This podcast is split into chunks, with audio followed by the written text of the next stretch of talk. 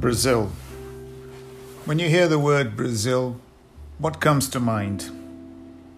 Social and racial equality, Formula One champions of old, a fantastic volleyball team of Olympic quality, coffee, sunny places and pleasant beaches, paradise on earth.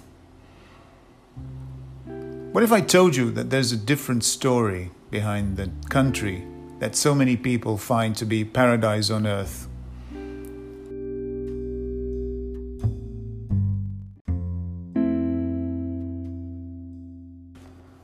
Well, let me tell you a different story, the kind of story that you won't hear about or read about in any history book.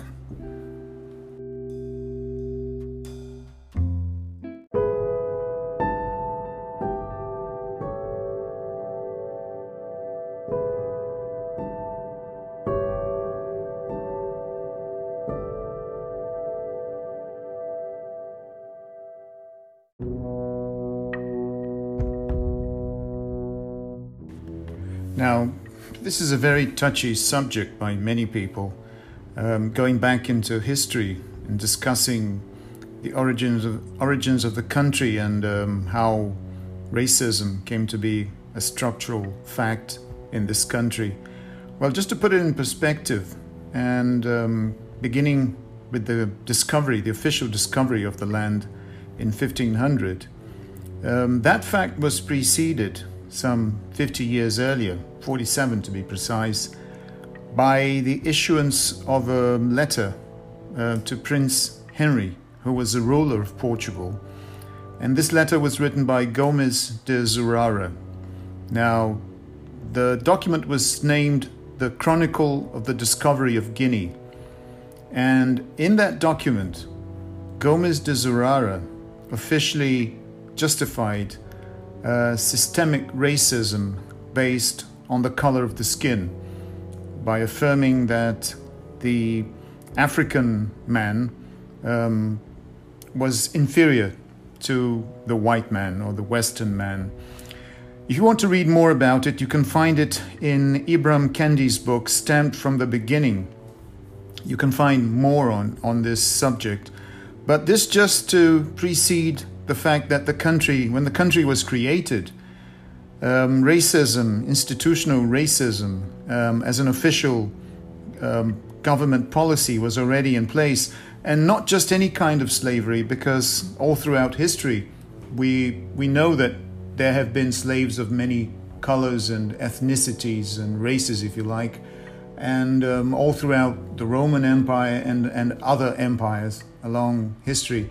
And the, the, the biggest difference here is that these former slaves or these slaves, they, th- there was always a chance that they might acquire their um, their rise to the condition of free man, and some of them would even become slave owners. It seems like it's an inherent um, fact of the human nature that when you win a war, you you like to take the, the, the, the, spoils, and along with that, you, you make slaves. So um, peoples of all different nationalities have been enslaving each other for, for ages. Uh, I was going to say had been enslaving, but um, slavery is not a foregone fact. It's not a, it's not a, a finished uh, work yet. Um, there's people still fighting against racism all over the world.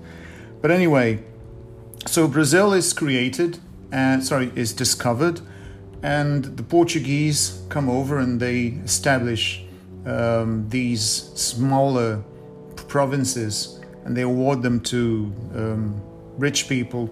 And the idea is to um, raise sugarcane, which was the the staple of the of the of the time, and they used initially, they needed labor, and Portugal has always been a country with, with very few people, so they needed to um, use the local, uh, local workforce, which at the time were indigenous people of many tribes and nationalities and, and languages.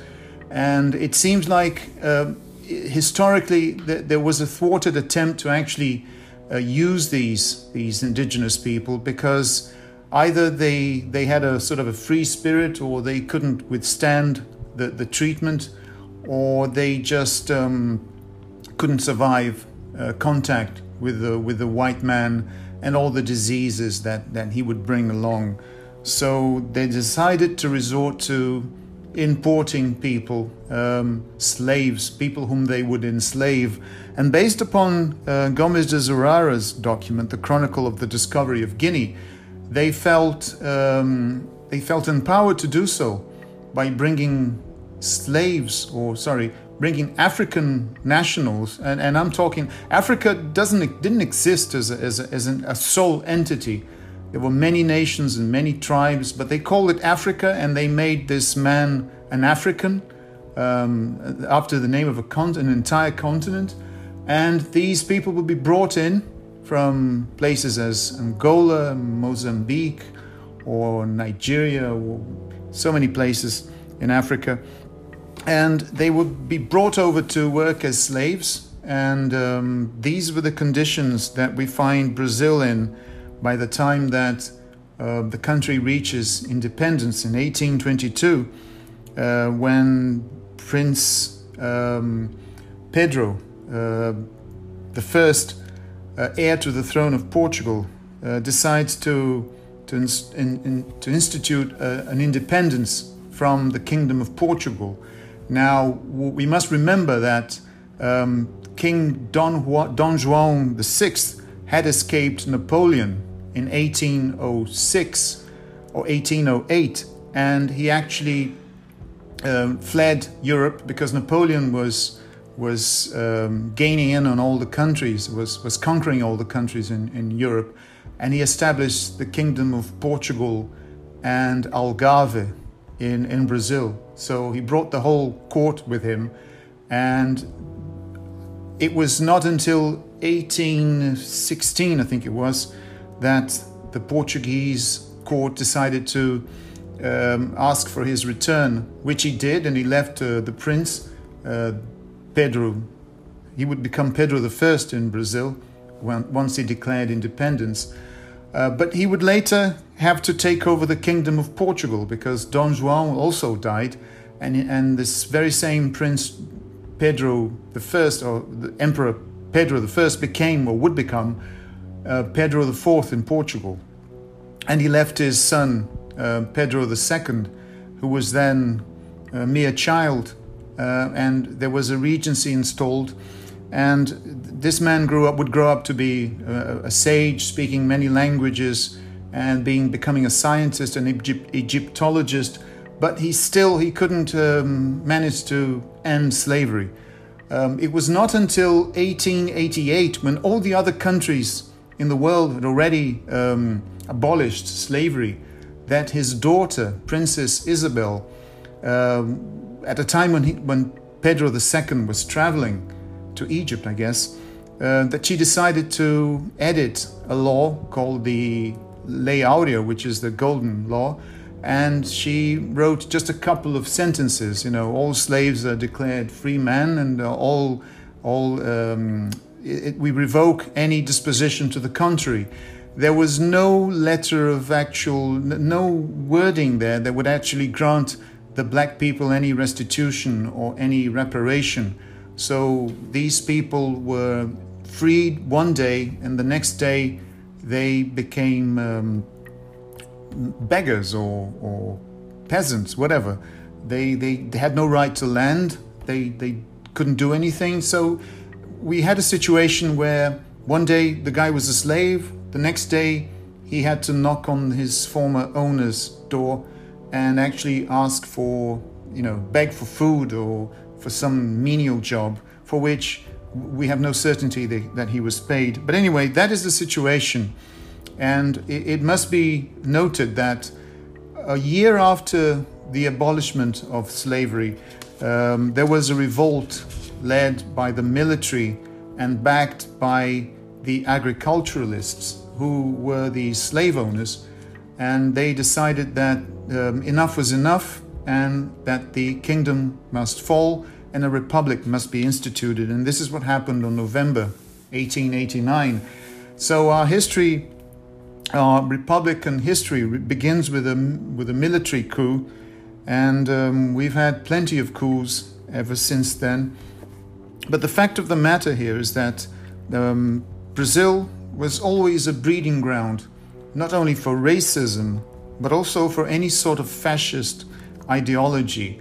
Um, we we've had a, a, serious we had a serious issue back in 1943 or 44 when we it, it was the height of the Second World War and the Brazilian uh, president Vargas um, he couldn't make up his mind which side to enter, whether he should win, join the Allies or whether he should join the Axis um, with the Germans, the Italians, and the Japanese.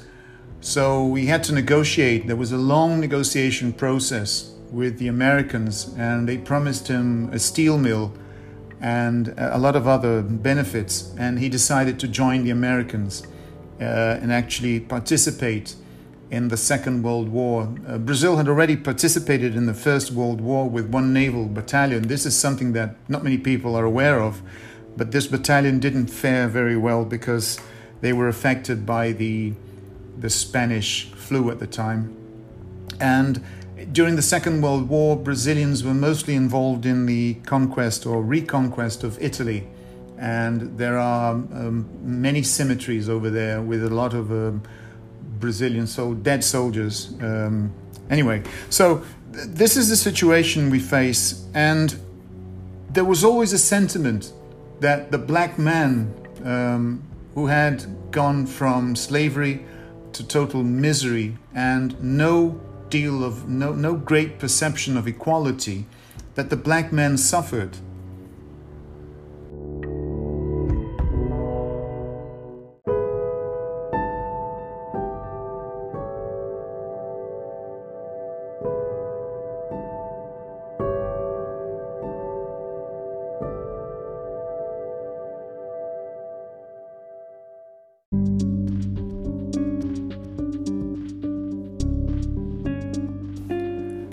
this suffering was compounded by the fact that rather than grant the freed men and women with land in which they could cultivate and um, actually start to make a living, uh, the government decided to whiten the population and decided to open vast swaths of land for European settlers um, at the time, we had not only European, but we would later have also Af- um, Japanese um, workers uh, coming over to Brazil. So we ha- we're, a, we're a land of many um, nationalities. Because of this, we have um, Ukrainians in the south. We have we've had Germans in the south also, and uh, Italians uh, also in the southeast. So we, we invited um, foreigners, uh, people who were suffering, uh, sometimes suffering in their own land due to some kind of crisis, to come over and actually populate the land rather than grant land to the, to the black people. Um, also, this is this was something that was similarly done in, in Argentina, our neighboring country.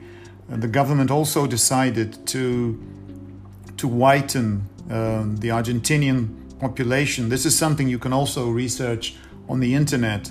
But a surprising thing is that the tango, uh, the, the, the music that so many people love all over the world, the tango was primarily uh, a result of um, a, a, the candomblé uh, or candomblé music of the black people. So they mixed it up with, with milonga and with a, with a host of other elements and they they came up with tango. But the, the, the mere fact that it came from candomblé actually denotes that there was a black population there. And if you go and search it on the internet, you will discover that the government also decided to send these people into the hinterlands or actually send them to wars. And the Argentinian government was bent on actually whitening the population, which they succeeded. Somehow they succeeded, but this this was done in Brazil um, also, uh, but primarily there was always an undertone where the black man is not considered equal. and this was felt throughout our culture. Um, we, we have a record of um, former, what they would call um, national children's festivals, where they would have these championships where pictures were taken of young children. Uh, I'm talking about the 50s and 60s, and they would exhibit these pictures and actually judge um, who were the most pretty children. And it, it was usually um, a racial um, segregation thing, with only the white kids being portrayed as the most beautiful. But also um, in the 1930s, 1940s, um, when Germany had Nazism and, and Italy had fascism, Brazil had its own brand of, um, of fascism, which was called in- integralism. And um, when the government decided to join the, the Allies in World War II, the reigning ideology was integralism, and they were outlawed as soon as Brazil joined the Allies. So we had um, a, a, a, penchant for actually um, going the way of fascism, which is which has been pervading this this country for a long time. But anyway, um, this is um, this is how we find Brazil in the in the 60s and, and 70s, and also during those times when they had these uh, these festivals, uh, they would choose. Um, there was a eugenic movement going on. I think it was the 1937 Constitution that actually talked about eugenics and improving the race. So we, we had this in our Constitution, and this didn't die away when when we started having television and uh, we started making these now world famous soap operas, the so called novellas the, the cast was an all white cast, and every time you turned on the television, all you'd see were, were white people, and, and, and you could for a second be mistaken that you were in Sweden or Norway because uh, all the, the black characters uh, were, would either be drivers or, or maids or some historic depiction of a slave era in which they needed the, the, the black actors and and um, at the time when when Morgan Freeman was already playing a president in many blockbuster movies, um, we we didn't didn't even have a politician um, elected um, for for council or for the lower house or the Senate that was black. So it took a long time, and throughout the the population, you could see little signs, you know, like you have these uh, buildings with a social elevator and a service elevator. Now, the service elevator was destined for, for the black people and, and, and, and the black uh, help. And um, you, you also had these, um, what they called these um, confirmations, you know, like um, you could use Pele as an example you could use Pele as a sort of an affirmative gesture. Say, no, look, there's no racism.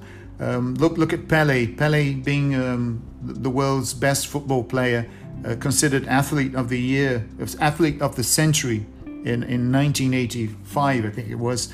And they would say, look, he's famous, he's successful, he's rich. Yes, and he's the only one as well. So we've had this 45 to 51, 52% of the black population or non white population, which was never represented on television or any other time except during the time of carnival when um, television would broadcast these um, carnival floats uh, festivities um, on Sunday of carnival and Tuesday, sorry, Mon- Sunday and Monday of carnival preceding um, Fat Tuesday or Mardi Gras. So that was when you you had the black uh, people on television, and then you'd have um, close-up scenes of scantily clad uh, mulatto women, um, and and and and and this is something else. Um, the, the very word mulatto um, is is something that has now considered politi- politically incorrect because Mulatto comes apparently from the word mule, which was a crossing of a horse and a donkey.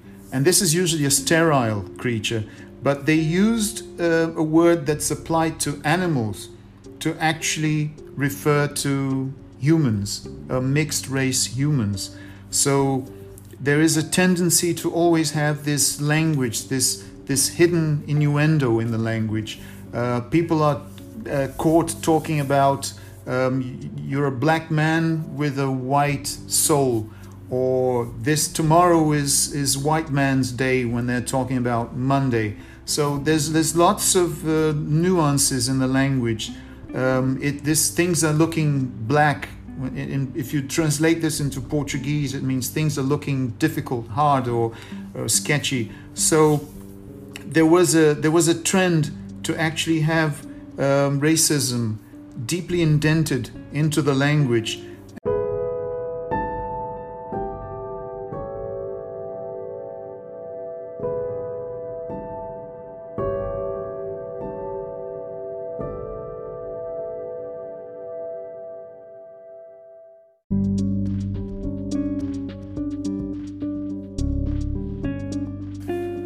Now, when it comes to um, football, which is um, the favorite favorite sport of the land. Um, and, and, Brazil considers itself the land of football, even though we have Charles Miller to thank for that. Um, initially, um, black players were not allowed to play in teams because uh, football teams were the preserve of the. These were really social, uh, select social clubs which didn't admit non whites. Non whites would usually be the waiters or the cooks so you couldn't have a black footballer because that would mean that he belonged to a club. So we had, um, I think it was one of the local teams here, Vasco, I think it was, that actually was the first one to actually allow for black players. And it took a long time for players to actually be admitted and there's there's a folklore here that talks about a, a, football player belonging to a local team here. Guy was called Friedenreich. I think he was of German um, descent.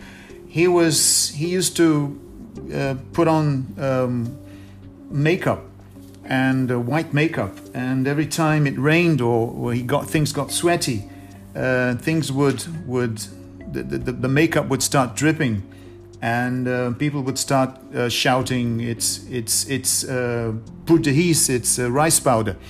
So uh, the team would eventually be associated with the with the with the rice powder or pó de arroz. So this is this is something that just goes to show that um, segregation uh, was done in a very intelligent manner because it was centered on the fact that you had to separate people socially if you had the money, you could participate, but you couldn't have the money because you didn't have the the education, which wasn't um, it wasn't allowed, it wasn't given to you because your parents and your grandparents had been slaves. Um, there's we had many uh, footballers ever since uh, who were black players and also white players. Um, but um, the military was also a, a different preserve. Um, the officialdom was was kept for white people. Uh, there was a former candidate for the office of president in the in the 50s who was famous for barring Negroes from the Air Force, and and this was a sentiment that was still prevailing uh, back in the 70s and 80s. Um, I, I do believe things may have changed now but um, at that time, people were still discussing what could be done to actually change that, but to no avail because that that was the time of a military dictatorship and there was no uh, cutting against the grain. And this this all goes to show that there is a there's a suppressed discussion in the land um, because people would not admit that racism ever existed.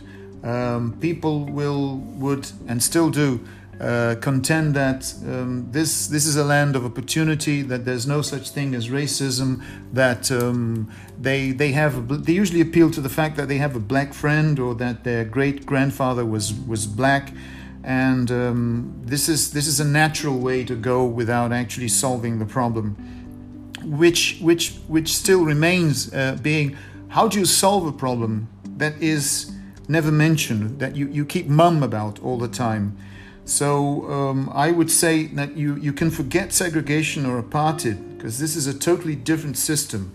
And I think this is one of the most intelligent systems there ever was because it is, it is undiscussed, it is unmentioned, and it remains un, un, unresolved. And going back to the, to the issue of slavery, which lasted for 400 years, when the country was well, when, when the first Portuguese arrived, um, they were they found a lot of uh, nations there, and they and they they likened them to Indians, and most of those are, are, are now extinct. There were there were Guaranis, there were Tupis, Chucamahães, Caiobás, Guajajaras, Copenauabas, Yanomami, Ashaninkas, and so many other uh, nations uh, mostly extinct. Um, it's believed that 30 million natives existed here. So to speak of genocide would not even begin to explain what happened here. Um, because they had no resistance to the virus, um, some of them would, would, would rather, uh, some of them died, and others would, would rather, as I mentioned before, would rather die than be enslaved. And the Portuguese did resort, as I also mentioned, to trafficking Africans to work in the sugar plantations and other related activities. And to assuage their Christian conscience, they relied on the theories of um, Gomes de Zurara until Princess Isabel signed the edict that actually provided for their freedom, um, which would lead to the fall of the empire a year later. And in order to ensure that agricultural labor did not suffer, uh, the powers that be decided upon an immigration policy to usher in Europeans from low faring economies. Polish, Ukrainians, Dutch, German, Italian, even Japanese were lured under a promise of milk and honey, and most settled in the southern, mild weather regions of the country. Uh, this immigration also served as a double edged purpose, as the governments wanted uh, and, and hoped to ethnically whitewash the population by the end of the 20th century. This never happened, and the ethnicity population split is now 51 49 in favor of non whites.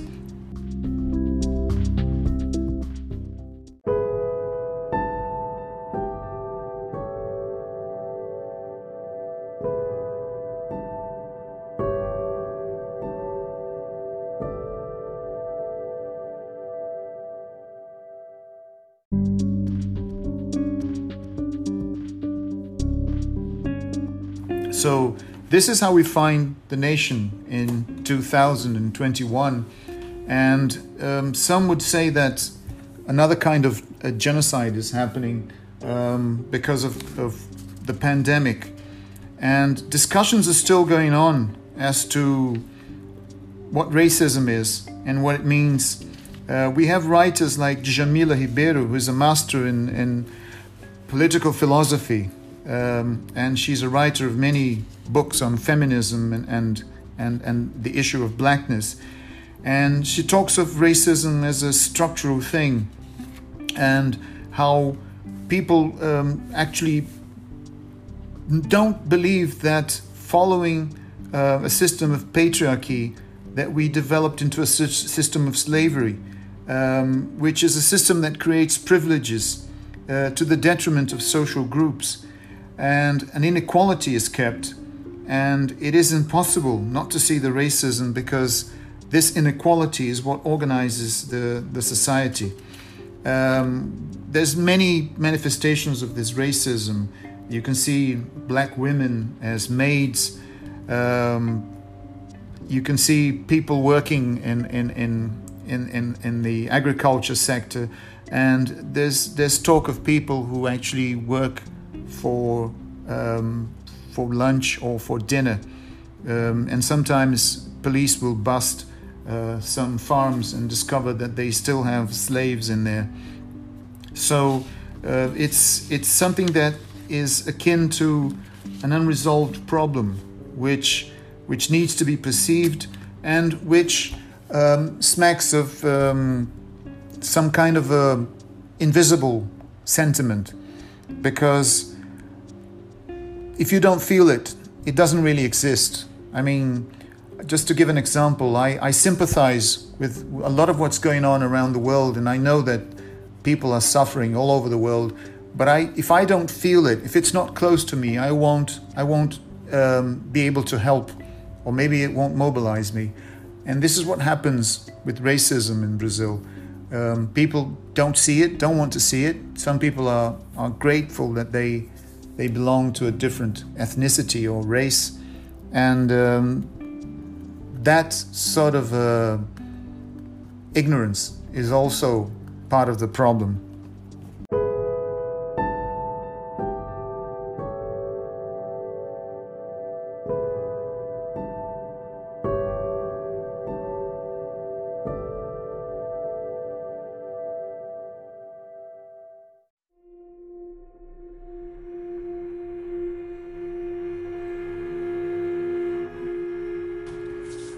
There was an article in a local newspaper today by a white economist asking that the government consider vaccinating black people first.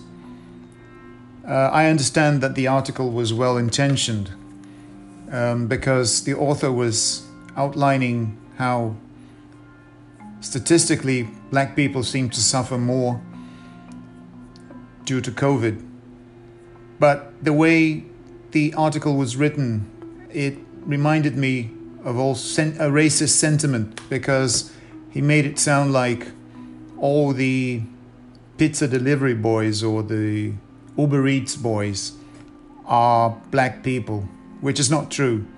So even though there's some that would have the best of intentions, sometimes the racial under- undertone may slip by undetected. So I think the issue requires uh, a total understanding and, and, a lot of education on the part of many, and the opening up of the um, television and other outlets to actually discuss the issue and permit a wider participation of black people. it, it is now a closed market. Television is a closed market to um, black people, black actors um, their, their participation is, is minuscule. So it has to be a drive by society to actually change things. And until such time as people can see themselves reflected in, in, the, black, uh, in the black mirror, in the, in the screen of their television sets, or in the screen of their laptops or smartphones, um, the awareness will not reach a critical point so as to allow for a total change. So, this is what's required uh, that we reach a critical point by means of a self awareness or, or a better social awareness. And I hope that things can improve and we have um, a further issue added to the, to the struggle, which is the survival of the country during the pandemic. So, Good luck to us all.